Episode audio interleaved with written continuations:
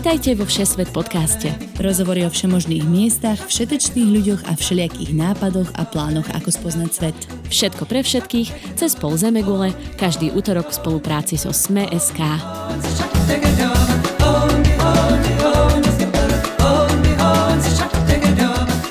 Dobrý deň, milí poslucháči, vitajte v prvom dieli novej série Všesvet podcastu. Moje meno je Nadia Hubočan a spoločne s Tinou Hamárovou vás budeme každý týždeň sprevádzať po najrôznejších kútoch sveta. Veľmi sa tešíme, že túto sériu pripravujeme v spolupráci s denníkom SME a pridávame sa do tejto rýchlo rastúcej podcastovej rodinky. Dnes vás prevedieme zapadnutými zákutiami trhov v Marrakeši, kľukatými uličkami pohoria Atlas a nekonečnými dunami Sahary. Áno, je to tak. Dnes sa pozrieme do Maroka. Krajiny mačiek, oslíkov, ťav, kobercov a čaju.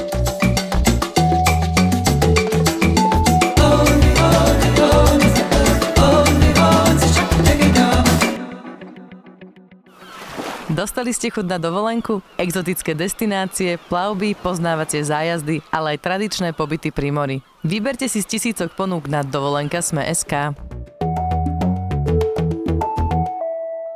Ahoj Tina. Ahoj Nadia, pozdravujem. Dajme si takú lokalizáciu a chvíľku sa potežme iba tak za, na začiatku z toho, že túto sériu štartujeme spolu so SME, Áno, je to super a veľmi sa z toho teším. Um, ja som teda stále v Brisbane, ako som bola aj ku koncu prvej série. Momentálne sú moje cestovateľské časy chvíľku zažehnané a budem, budem tu v Brisbane sa zdržiavať.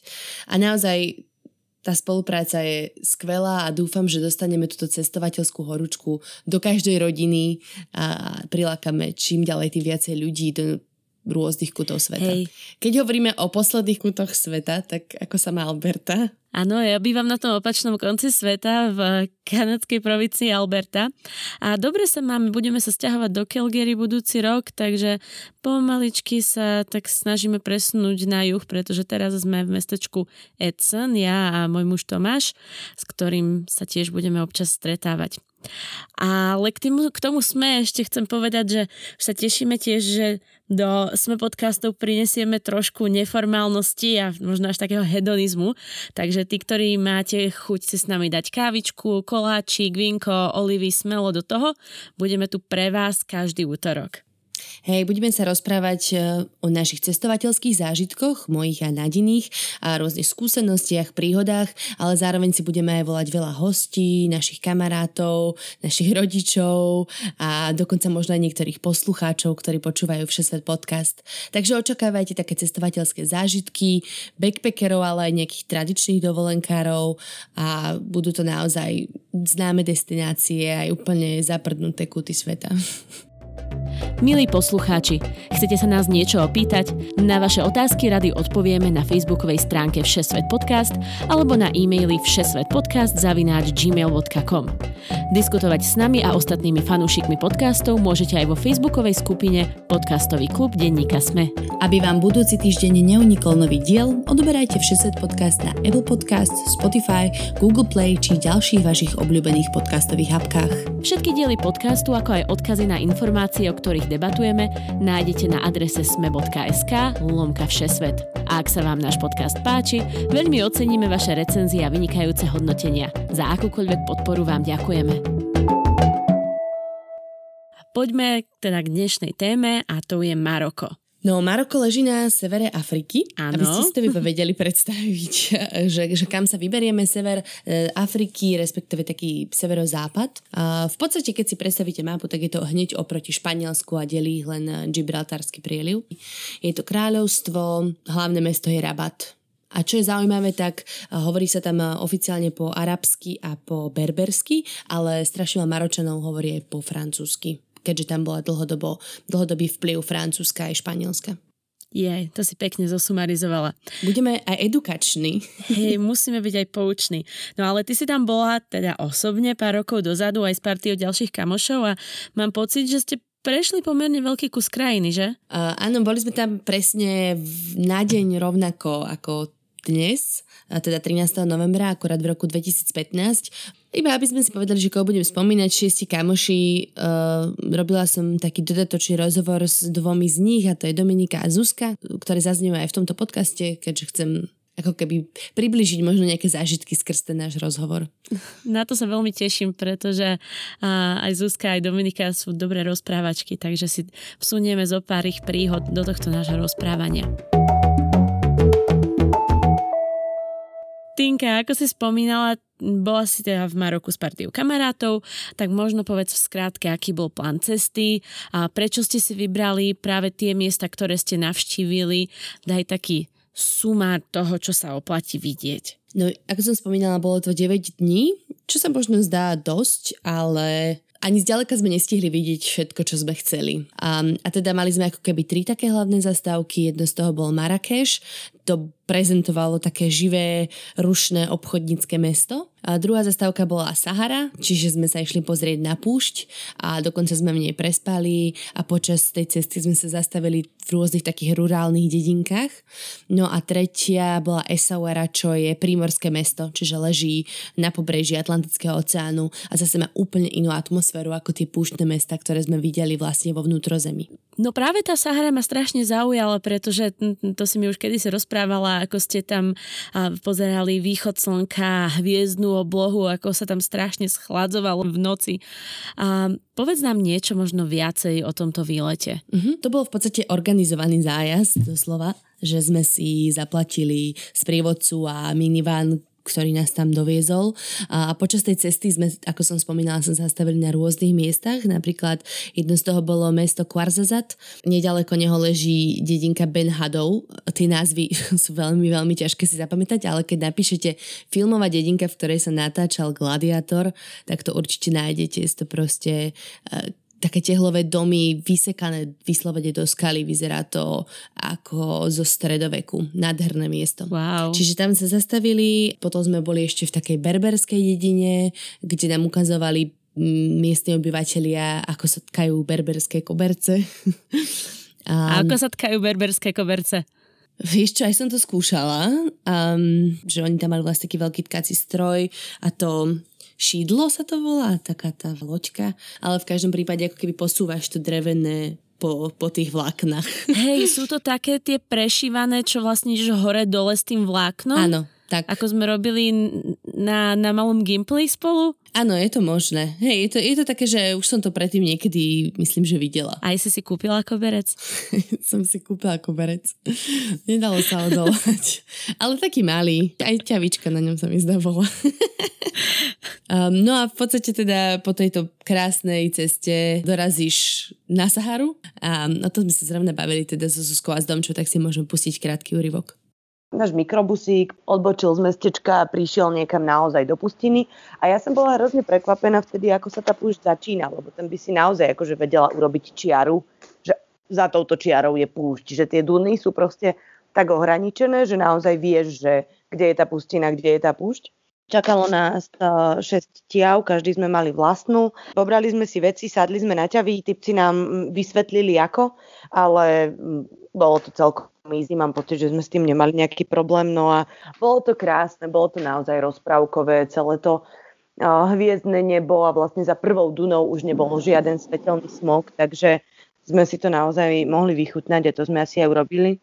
Až mm-hmm. na to, že teda na tej hodinovej uh, túr na ťavách ťa po 15 minút tak začne bolieť zadok, že, že proste nevieš už, čo máš urobiť. A zo Sahary ste teda išli priamo do hôr. Čo takého zaujímavého sa dá vidieť v pohorí Atlas? No, my sme v podstate prekračovali ten Atlas dvakrát, lebo Marrakeš je ako keby v strede krajiny, potom máš pohorí Atlas južne a pod ním je Saharská púšť. Mm-hmm. Čiže my keď sme šli z Marrakeš na Saharu, tak sme prekračovali toto pohorie a je to brutálne um, je také pohorie, ako my sme zvyknutí, hej, nevyzerá absolútne vôbec satránsky, alebo tak akože štítovo, ale je to také púštne pohorie, mm-hmm. že relatívne vysoké, ale všade máš také holé kopce, vyzerá to normálne ako také more. Teda išli ste Atlas, Sahara, Atlas a ďalšia zastávka bola Essaouira. Uh-huh. Uh, Čo je pri mori? Áno, hej, pri oceáne. A to je úplne, úplne iná atmosféra. To mestečko je celé ladené do takých bielomodrých farieb a je tam proste všade cítiť prímorský vzduch a proste seafood, všade rozvoniava z každej reštaurácie a môžeme nechať babi zase o tom niečo povedať. Mne sa Esavera páčila, ale bola taká dosť turistická. Pamätám si odtiaľ najmä o, francúzske, a neviem, či aj talianské, ale najmä teda francúzske páry na dôchodku. Môj najlepší zážitok bola jazda na koni. Tinka nakoniec sme boli spolu, lebo mm-hmm. mám pocit, že ti to prišlo dosť fotoge- fotogenické a, a dosť a vhodné na môj žalúdok. A vhodné na tvoj žalúdok, hej. Esaveri mám, že tam boli obrovské mačky najväčšie mačky, aké som kedy v živote videla. Vyzerali, že keď ideš proste do zlej štvrte, tak sa vrátiš odtiaľ bez peňaženky. No z toho vášho rozprávania mi príde, že ste tento výlet poňali viac tak záživtkovo. Počula som, že ste sa šli pozrieť na, na tradičnú výrobu kobercov, a strávili ste nejaký čas s berbermi, s beduínmi. A čo ti z toho tak najviac utkvelo na pamäti? Taký najväčší zážitok bolo to prenocovanie v púšti a mali sme prísť na západe slnka, len náš vodič to nejako nedával trochu vzhľadom na party, ktorá prebiehala deň predtým. A, a ty ideš cez nekonečné kopy piesku na ťave a nad sebou máš milióny hviezd a mesiačik svieti. A do toho náš berberský sprievodca vpredu ťaha tie ťavy a pospevuje si, púšťa nám nejaké pesničky, akože také tradičné a bolo to No úplne ako z tisíc za jednej noci. Z čoho púšťal pesničky? Z telefónu. To nebolo až tak veľmi tisíc za jedna noc. tak nič. Upgradeovaná verzia na 21. storočie.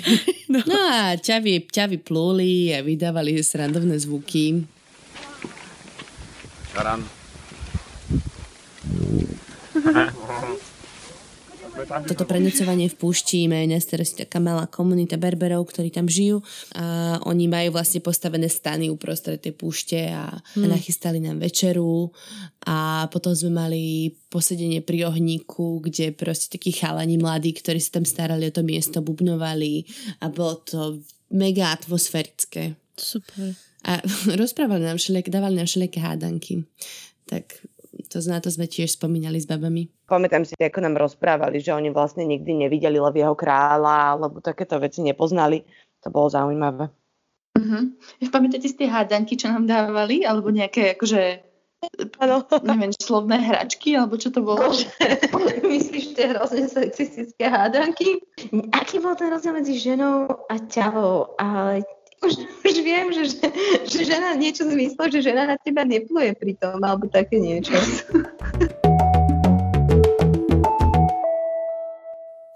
A, a keď sa vrátime naspäť do mesta, ako na teba zapôsobil Marrakeš? Mm, veľmi rušne. Asi som také rušné mesto ešte nezažila. V akom zmysle? Je tam veľa ľudí, ktorí niečo ti chcú predať alebo niečo chcú, alebo nejako s tebou interagujú, čo je sranda chvíľu, potom už nie. Hm. Takže tak si to nejako predstavím, že keď si išiel po hodvabnej ceste a prišiel si do takého mestečka uprostred púšte a všade bol huraj a krík a sliepky poletovali a hady tam tancovali, tak relatívne v tom Marrakeš to naozaj takto vyzerá. A ty si ideš odfotiť toho hada a máš v petách ďalších troch typkov, čo od teba chcú peniaze. A tak proste je tam hrozne veľa turistických um, pasci. Nemusela si ty nejak vymazávať fotky hada za to, že si nezaplatila za to? A, hej, hej, hej. Had nedal súhlas so spracovaním osobných údajov, Tina, ja neviem. GDPR.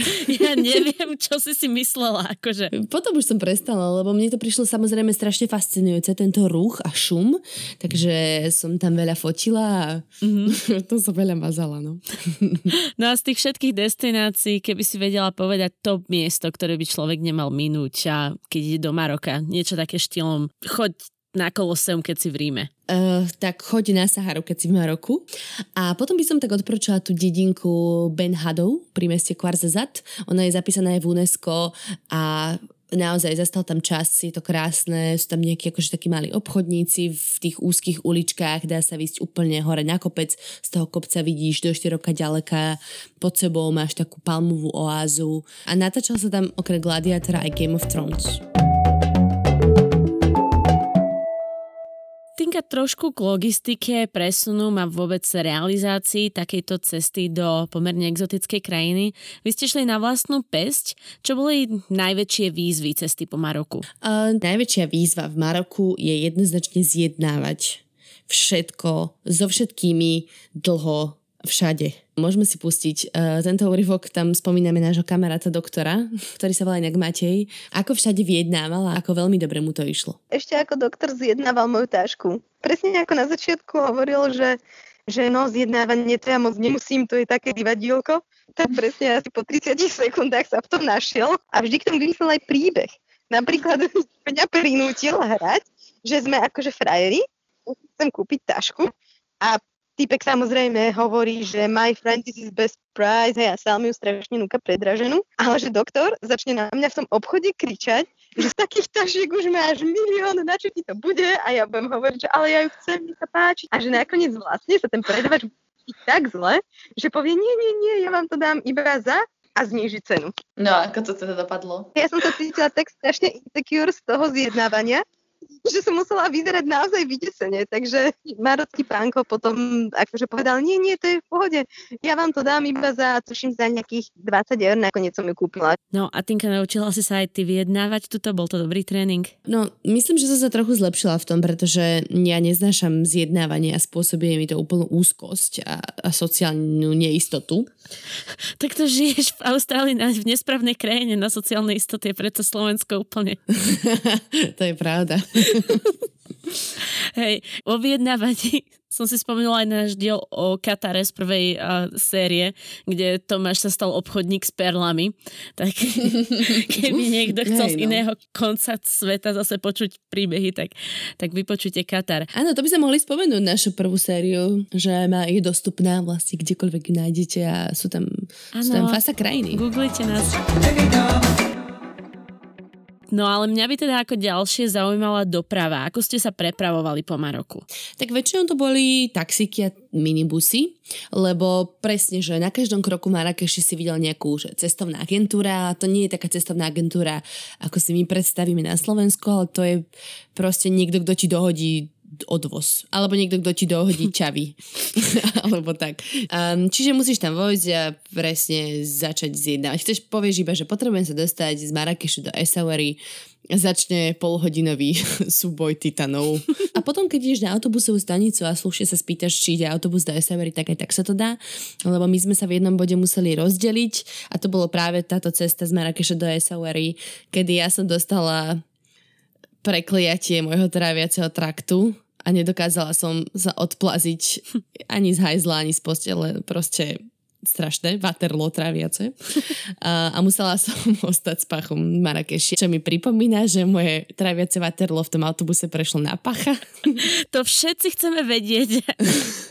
Ďakujeme, že toto zdieľaš už hneď na začiatku v prvom dieli série, ktorá sa streamuje po celom Slovensku. A to je v poriadku, aby ste mali predstavu. Lebo okrem nás tam v tom autobuse grcali ďalší traja ľudia, takže...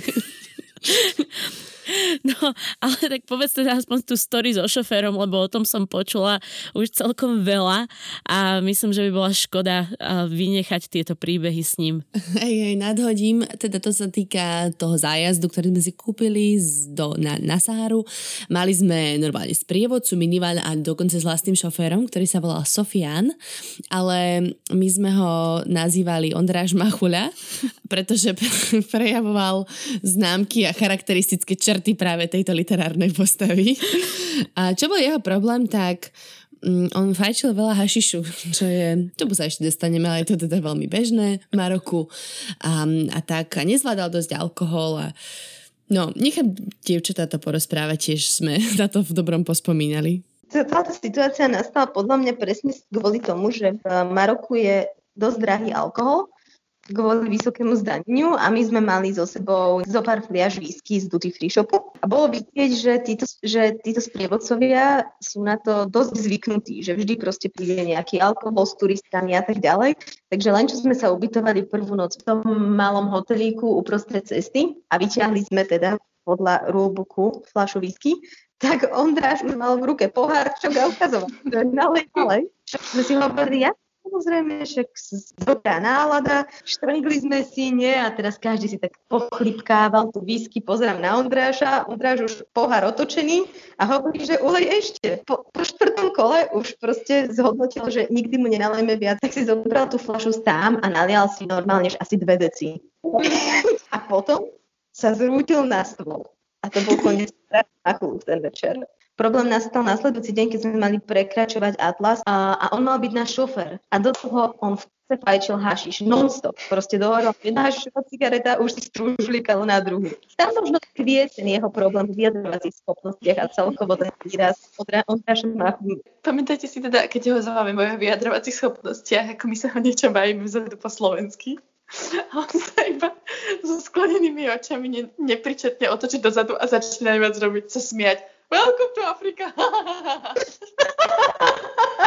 Áno, ale pritom sme stále na tých atlasoidných serpentínach. To si veľmi dobre pamätám. Pozrieš sa z okna auta, vidíš tam proste iba pekelnú priepasť, ale on práž machla v pohode. Hášiš v kuse, práve dokrcal z okienka, a problém začal byť, keď on začal zaspávať, keď na neho došlo toto štádium, štádium opicu. To zaspával až tak, že na, ten náš sprievodca mu prikázal zastaviť auto a vymenili sa. A potom vlastne šoféroval ten náš sprievodca a Ondráš vlastne vyspával opicu na vedľajšom sedadle. Takže, a prežili sme. Prežili sme, ale nedostal 5 hviezdičiek na TripAdvisor tu si fakt neodpustím, ale niekedy mám pocit, že v vašich cestovacích plánoch, toto tá skupinka okolo Tina Pacho a spol, a ak je jeden priestor, čo máte na zlepšenie, tak je to doprava. Lebo ako zážitky sú to geniálne, ale keď ich máš pravidelne pár za rok, tak pravdepodobnosť, že z toho bude celkom reálny problém, dosť stúpa. A iba tak pre obraz, pre poslucháčov, tak v, v Gruzínsku ty na uh, kľúčkovala pomedzi kravy ležiaci na ceste vo vane, ktorý síce išiel po pravej strane, ale volant mal na ľavej. Potom na Islande, tam vám zase kone obžrali auto po kapotu, že? A vo Vietname ste vymenili asi každý diel motorky, ktorý sa vôbec dal. Tak veselo. Tuto súhlasím a nesúhlasím, že Neviem úplne odporučiť, aká lepšia doprava by sa v ktorej tejto danej krajine vedela vyriešiť. Asi keď si naozaj zaplatíš nejakú agentúru, dajme tomu, že slovenskú agentúru, ktorá má už svojich uh, zazmluvnených šoférov alebo svoje dobré kontakty v tej danej krajine, napríklad v Maroku, tak uh, asi ti vedia ručiť viacej za to, že tvoj vodič nebude fajčiť toľko hašišu a že vlastne pôjde bezpečne.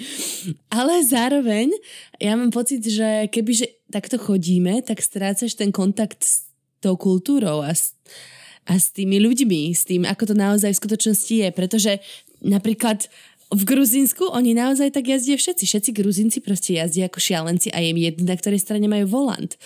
Uh, čiže keby sme sa snažili sa tomu vyhnúť, tak ako keby nevidíme tú krajinu, aká reálne je. Hej. Ono, ultimátne je to všetko o preferenciách, akože každý má svoj sen, každý uh, má nejaký level bezpečnosti, ktorým je spokojný, tak podľa toho sa zariadi, ale, ale baví ma vždycky počúvať vaše uh, zážitky s dopravou, pretože tie fakt nemajú chyby. No a čo sa týka ubytovania, uh, aké sú v Maroku možnosti a čo ste zvolili ty? Dúfam, že budú menej samovražedné ako eh, tie, čo sa týkali dopravy. My sme tam myslím, že bývali cez Airbnb. Okay. Na, v Marrakeši aj v Essaouare a vlastne počas toho výletu na Saharu nám to ubytovanie zabezpečovali oni, čiže tam sme bývali v takom malom berberskom hostelíku a teda v stanoch na pušti. A to Airbnb bolo super v tom, že sme mali vlastne ako keby celé apartmánové štúdia pre seba, že to nebolo iba hotelová izba alebo nejaký hostel, ale vyslovene, že celý byt s kuchyňou a kúpelkou a niekoľkými spálňami. Takže to, to by som odporúčala. To je zrejme výhoda, keď idete takto väčšia skupina, že? Jednoznačne, určite áno. Ale predpokladám aj, teda mám s tým skúsenosť, že Airbnb sa dajú nájsť aj pre pár. Hej. Alebo keď niekto cestuje v menšej skupine, to možné väčšinou zdieľaš ten dom s niekým. No jasné. Ale dá sa to. Inak, aby sme ešte vysvetlili, Airbnb je teda stránka, platforma, kde ľudia ponúkajú ubytovanie v súkromí a môžete mm-hmm. si vždy pozrieť, aké majú referencie, recenzie a potom si to napriamo cez túto stránku objednať, takže taký zaujímavý alternatívny koncept pre tých, ktorí to nepoznajú. Ďalšia vec, ktorá ma v Maroku zaujíma, sú ľudia a kultúra. Tu musíme teda povedať, že Maroko je konštitučná monarchia. Majú teda kráľa, ktorého moc je teda ale limitovaná ústavou, ale keď som si tak čítala o Maroku, tak eh, v 2014 ešte stále v tých medzinárodných demokratických indexoch hovorili, že je to autoritatívny režim. Mm-hmm. Minulý rok už bol zaradený do hybridného režimu a medzinárodné správy o slobode tlače hovorili, že v Maroku je aktuálne čiastočná sloboda tlače. Ako si to možno ty vtedy ako aktívna novinárka vnímala, alebo cítili ste to nejak, museli ste sa pozerať na nejaké pravidlá, videli ste to na ľuďoch, na správaní? Mm-hmm. No, novinár, nenovinár, ja som tam nešla v podstate pracovne, ani som tam nič také pracovné nerobila. Ja som tam bola ako turista a ty to ako bežný turista nevšimneš. Mm-hmm. Keď si to v nejakej krajine všimneš, tak to už je zlé. to je veľmi zlé.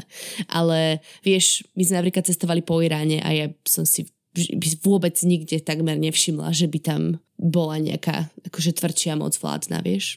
Vôbec nie. Jasné. Čo mi prišiel taký paradox, ja som teda v Maroku nikdy nebola, ale veľa som si o ňom čítala predtým, než sme nahrávali tento podcast, tak hovorilo sa o ňom ešte pár rokov dozadu ako o autoritatívnom režime, ale v kontraste mi to prišlo paradoxné s eh, vraj dosť prosperujúcim biznisom s narkotikami teda. Mm. Čítala som, že v roku 2006 francúzske ministerstvo vnútra vydalo správu, že 80% hašišu skonzumovaného v Európe pochádza práve z Maroka. Mm. A spomínala si už teda pána šoféra, Ondráša Machuľu. áno. Stretli si sa s tým ešte niekde v Maroku, alebo mali ste niekedy nejaký styk s týmto typom biznisu? Hej, asi na každom kroku.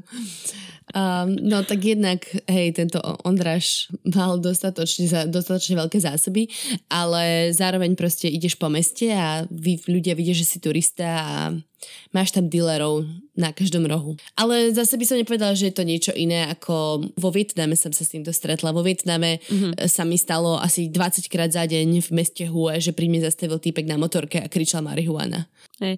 No nedalo sa mi to nespýtať, hlavne preto, že v Kanade teraz od polky od oktobra je marihuana legálna a celkom solidne ju cítiš na každom rohu mm-hmm. a v tomto úvodnom ošiali a, a je teda cítiť aj tie policajné razie, ktoré sú na každom rohu. Predpokladám, že tam sa to tak prehliada, ako keby Vieš, že niekedy áno, niekedy niekoho chytia, niekedy nie, ale určite to nie je tak striktné ako hoci akom západnom svete, určite nie. Jasné. A keď hovoríš, že miestni na rohoch e, ulic ponúkali hašiš, ako si sa s nimi dohovorili, ako sú na tom s angličtinou napríklad aj e, tí nedílerskí miestni? Nemali sme vôbec problém, ani si ne, nepamätám žiadnu situáciu, že by sme sa nedohovorili po anglicky.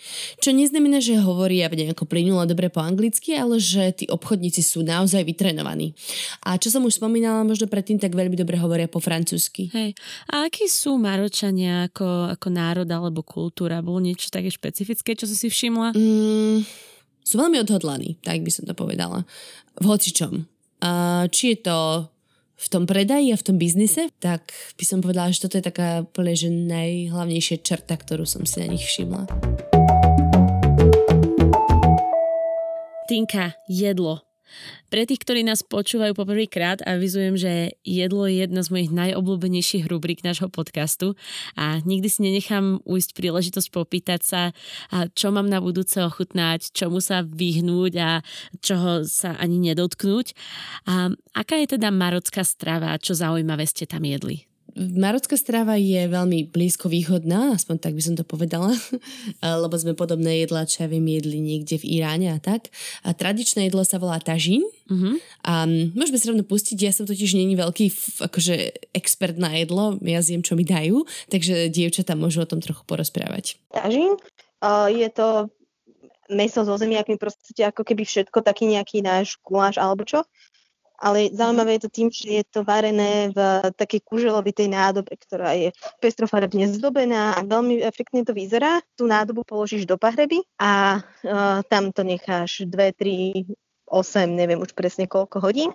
Ale proste mne tam chýbali hrozne tie koreniny, niečo, čím by to bolo zaujímavé, bolo to vlastne meso s mrkvou a so zemiakmi vo vlastnej šťave. Dobre, ešte máš nejaké obľúbené jedlo? No, všetko len je tažín pre Boha. Akože, keď tažín, tak iba v beduínskom stane na Sahare, lebo tam majú sol. To bolo fajn. Mne sa veľmi páčil ten marakešský trh s jedlom, tá jahňacia zabíjačka, ktorú sme jedli, to bolo fakt super. dostaneš mm-hmm. obrovský kus masného mesa s chlebom a ješ to rukami a sedíš v stánku. To malo celkom atmosféru. Slimačia polievka mi až tak nechutila, ale kaktusové ovocie bolo veľmi dobré. To som ani netušila predtým, že sa to je a to som veľmi rada, že sme skúsili. No a potom klasický ten seafood, to bolo veľmi dobré. A dá sa to napríklad vypýtať, solnička alebo korenička tam na mieste? Strašne vynimočne. Oni akože to normálne keby nepoznali, čo je blbosť, je jasné, že tu sol tam niekde majú, ale myslím, že iba raz sme boli úspešní. No a čo si teda pamätám, ale že naozaj veľmi dobrý gastrozážitok, tak v Marrakeši na tom hlavnom námestí, ktorý som spomínala už, že sú tam akože tí obchodníci a tak, tak to námestie sa v noci mení na obrovské street foodové markety. Tam bol jeden stánok s takým jahňacím mesom. Aj to keby normálne, že celý baran uvarený, taká baranina a to je naporcované a môžeš z toho jesť rôzne časti. Wow. Hej. Sú tam vyložené baranie hlavy, veľmi atraktívne, ale potom akože sú to rôzne To som videla na fotke. Áno, áno. Ježiš, ale... to som luštila, že čo to je. Hej, ja, ja, mám, ja mám dosť obavy väčšinou z takýchto vizuálne neatraktívnych jedál, ale to meso bolo naozaj výborné. Bolo to strašne akože tučné, masné, ale bolo to vynikajúce. Naučila si sa aj niečo na marocké variť? Alebo nechala si sa nejak inšpirovať miestnym jedlom? Ja som veľmi známa tým, že nemám veľmi vzťah k vareniu. Ale ak som sa niečím inšpirovala, tak jednoznačne viem spraviť kuskus. Ja som ti to chcela tak nadhodiť, lebo zrovna ten kuskus je taký, že ak kto vôbec nevie variť, tak kuskus dá. Hej, áno, to je pravda. Presne, kto vôbec nevie variť, tak kuskus, a to si pravidelne robíme, dokážem ho naozaj spraviť, že je veľmi chutný. Akorát no, vidíš, Maroko na tebe zanechalo celoživotnú lekciu. Čo alkohol? Keďže Maroko je moslimská krajina, tak predpokladám, že nie je dostupný v každom obchode ako u nás na Slovensku v Čechách. No a to si by si bola veľmi prekvapená, je dostupný. Fakt? Teda, my sme akože normálne alkohol predpokladám nedostaneš v reštaurácii ani v kaviarni, tam ani není v ponuke, nevideli sme nič také, ale keď sme boli v miestnej samoške alebo čo jednote, tak sme si tam oné whisky kúpili. Ha, a není teda hamba si ako uliať pol deci? Akože tak nepieš to tam na okraji tej, toho starého mesta. Teda nevidela som miestnych nikde piť alkohol na verejnosti. Oni pijú iba čaj všade mm-hmm. a mhm. strašne veľa a mega štýlovo si ho nalievajú, takže majú tak akože pekné poháriky, je to krásne zdobené a z čajníka, ktorý majú asi pol kilometra od toho hrnčeka lejú čaj a takože tak dlhým cícerkovým prúdom to dopadá do toho pohárika. Vyzerá to mega štýlovo.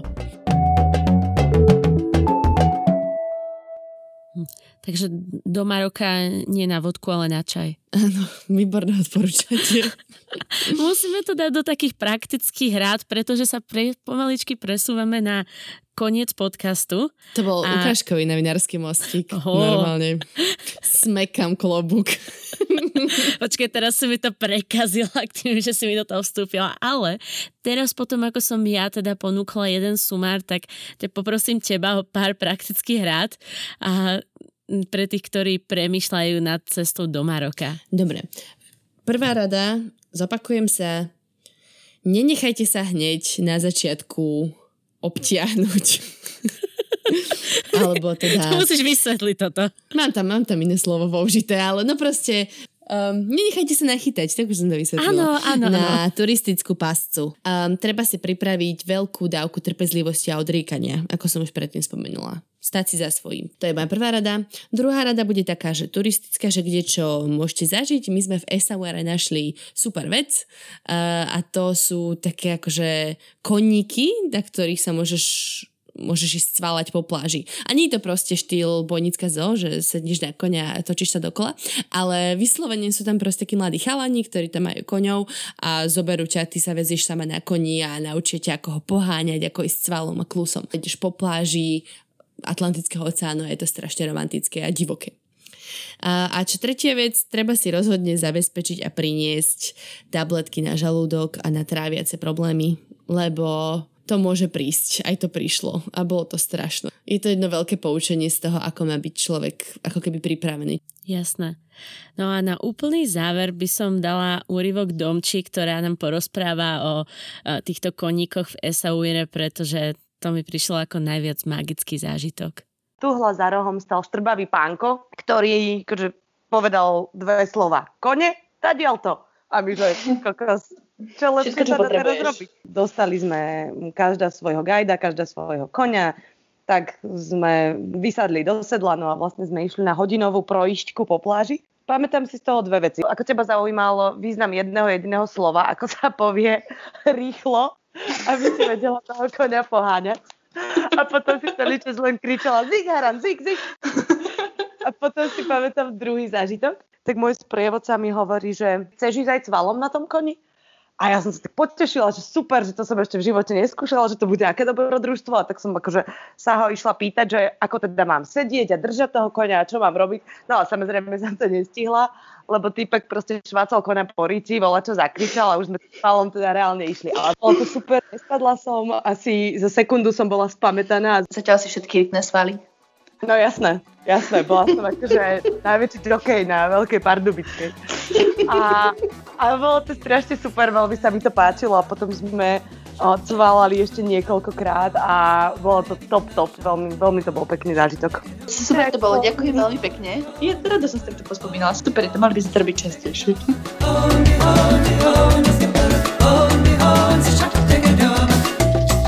Týmto sa naša cesta po Maruku končí.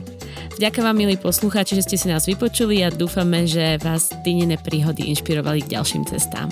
Naša vďaka v tomto dieli patrí Vladinovi Bizíkovi za originálnu hudbu a nové aranžmá, Matejovi Ohrablovi a Lukášovi Paholíkovi za technickú podporu. Prajeme vám krásny týždeň a tešíme sa na budúci útorok, keď nášho kamaráta Honzu Paličku vyspovedáme o tom, ako lúštil nápisy na stenách a obdivoval memorabilie generála Čankajška na Tajvane. Nenechajte si nás ujsť. Do počutia. Majte sa.